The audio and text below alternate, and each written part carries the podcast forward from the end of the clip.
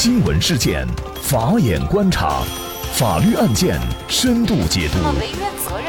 传播法治理念，解答法律难题，请听个案说法。大家好，感谢收听个案说法，我是方红。今天呢，我们跟大家来关注借款利息多付八十四万起诉返还。二零一七年九月，田某、周某和中原信托有限公司签订了贷款合同，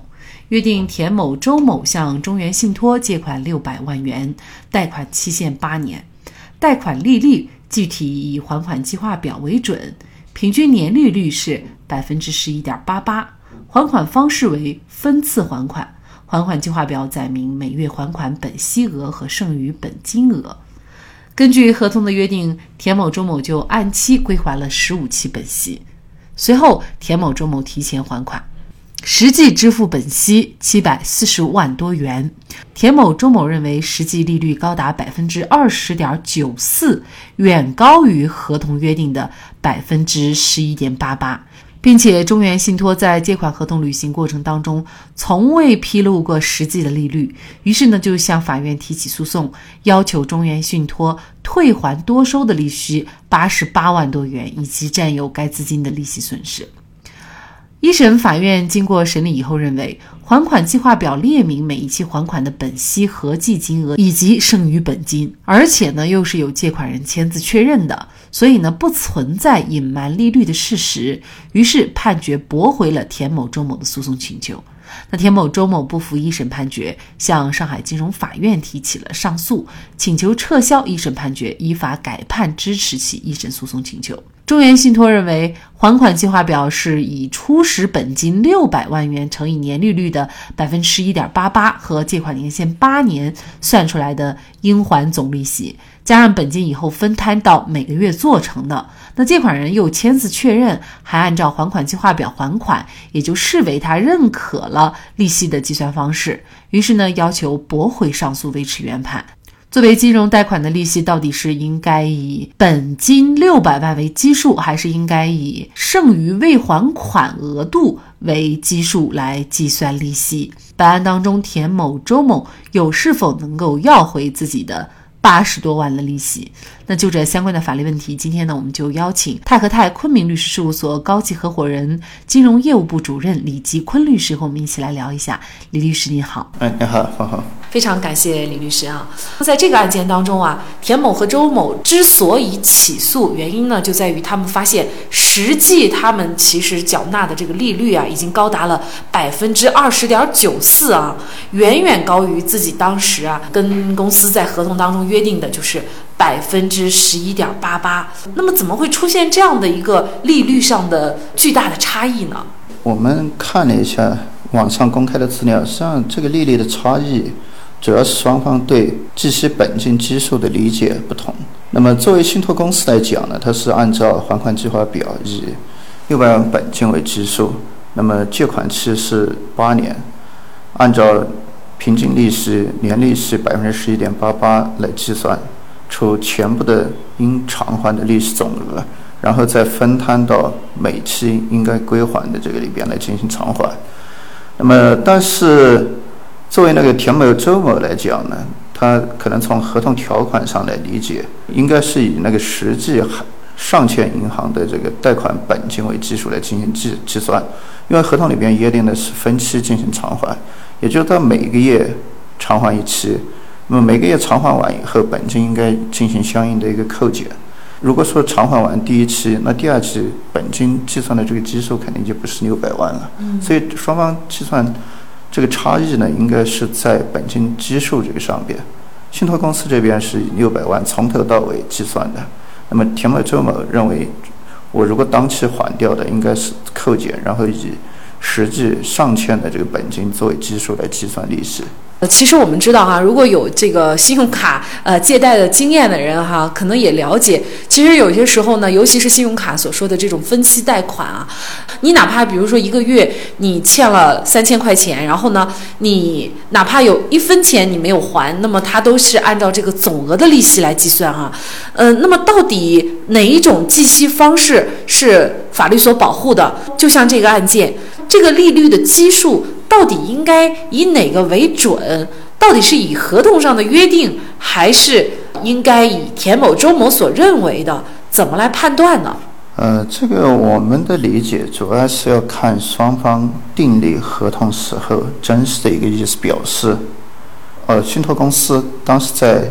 订立合同的时候，对它可能最终实际要产生的这个承担的这个利率做了特别的说明提示的话，那个法律规定它是尊重双方当事人的那个意思自治。那么也就是说，他们如果说实际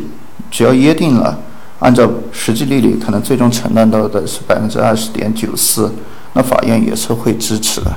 那么相反，在这个案件里边上，我们可以看到合同条款它比较模糊的写了借款是六百万，然后平均年利率是百分之十一点八八。那么但是具体的呢，以还款计划表为准。还款计划表里边，它只是列明了每期应当偿还的这个利息。对于实际借款人应当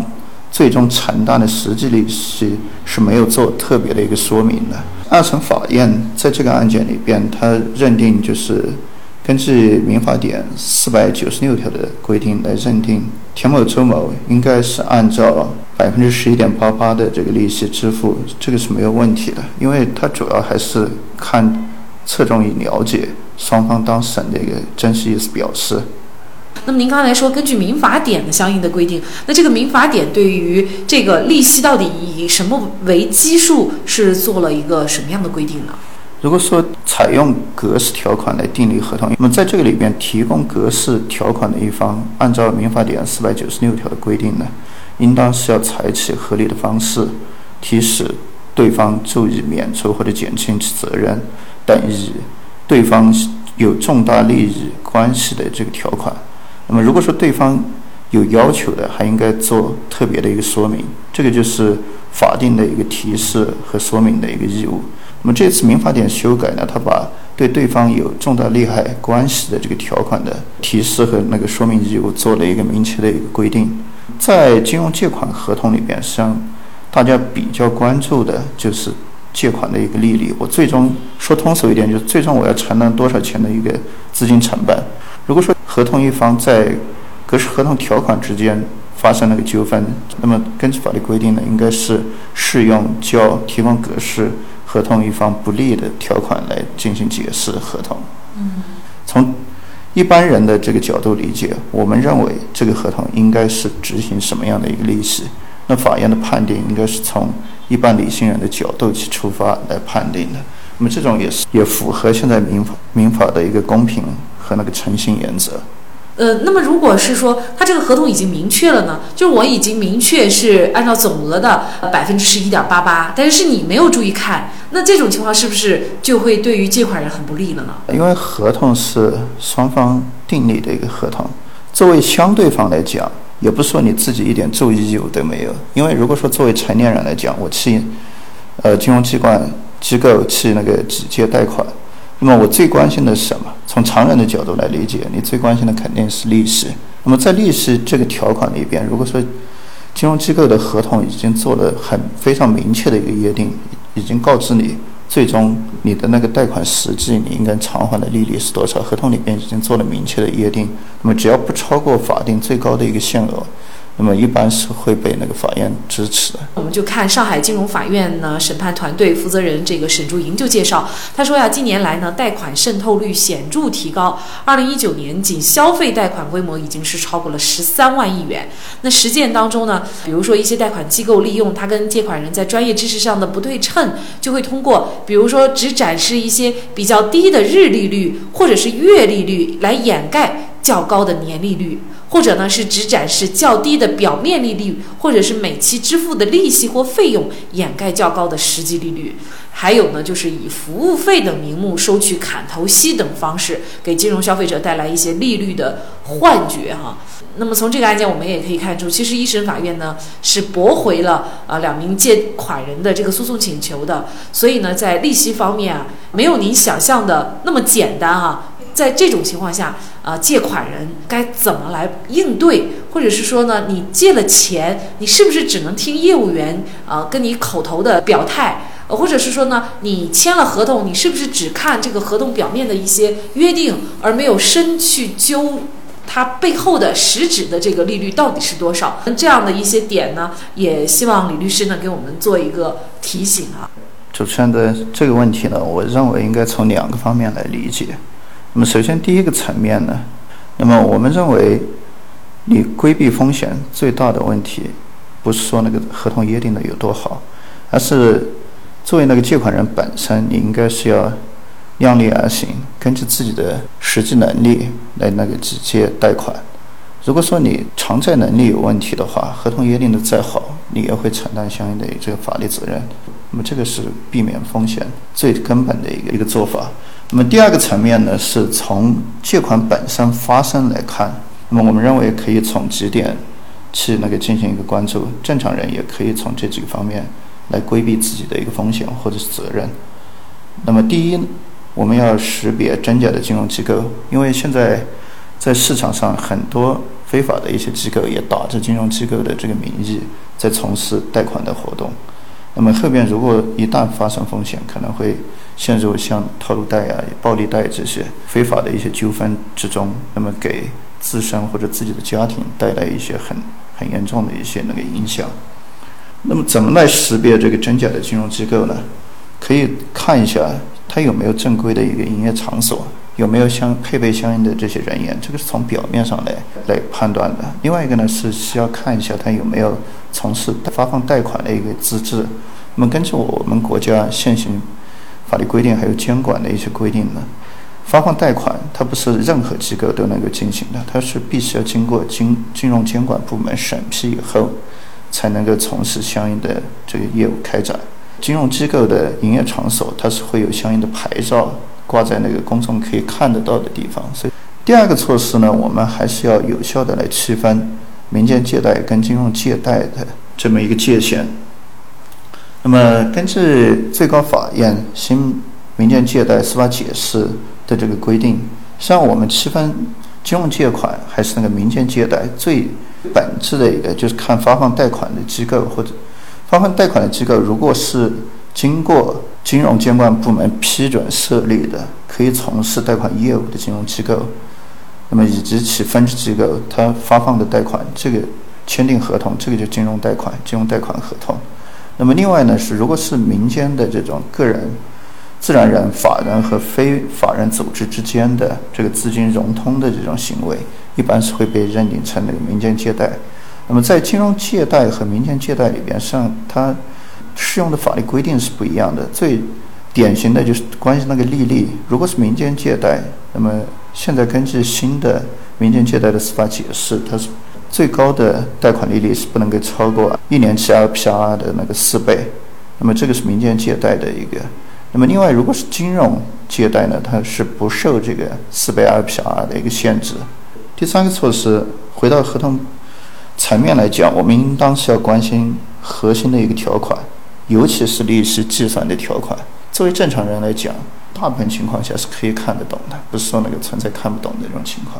如果看不懂怎么办呢？看不懂你可以要求那个金融机构来做出说明。那么我们知道，现在像银行等金融机构呢，它在根据那个国家监管部门的要求，在很多业务开展的时候是有双是要求进行双录的，也就是录音录像。那么这些资料呢，后边如果真的产生纠纷，也可以作为咱们那个借款人的一个证明自己已经尽到了要求对方说明的这么一个义务。当然，作为金融机构来讲，如果我说明了，你还是仍然接受这个条件条款，对双方也是有效的，所以这个要特别来注意。那么在金融借款合同里边，可能比较难的是复利罚息的一个计算。因为这个复利罚息有可能看合同条款是看不出来的，所以如果说有疑问的话，一定要请那个金融机构对这个做特别的一个说明。那么第四个措施呢，是我们还需要关注的是有没有其他的一些收费的一些项目，比如说像有的那个金融机构在贷款的时候可能会额外的让你付一笔什么咨询费啊，签订一些其他的合同，那你在最终你自己来计算自己能不能承受的这个范围内，你是要把这些东西给它加在里面。上海金融法院作出终审判决，撤销原审判决，改判中原信托返还田某、周某多收取的利息八十四万多元。有一句谚语说，穷人无债胜王子，借债是无底的海洋，很多时候会让你走投无路。好，再一次感谢泰和泰昆明律师事务所高级合伙人、金融业务部主任李继坤律师。那更多的案件解读以及呢我们的线上视频讲法内容呢，欢迎大家关注我们个案说法的微信公众号。另外您有一些法律问题需要咨询，都欢迎您添加一五九七四八二七四六七这部手机号的微信号向我们进行咨询，我们会将您的问题转给我们专业资深的律师进行解答。好，感谢您的收听，我们下期节目再见。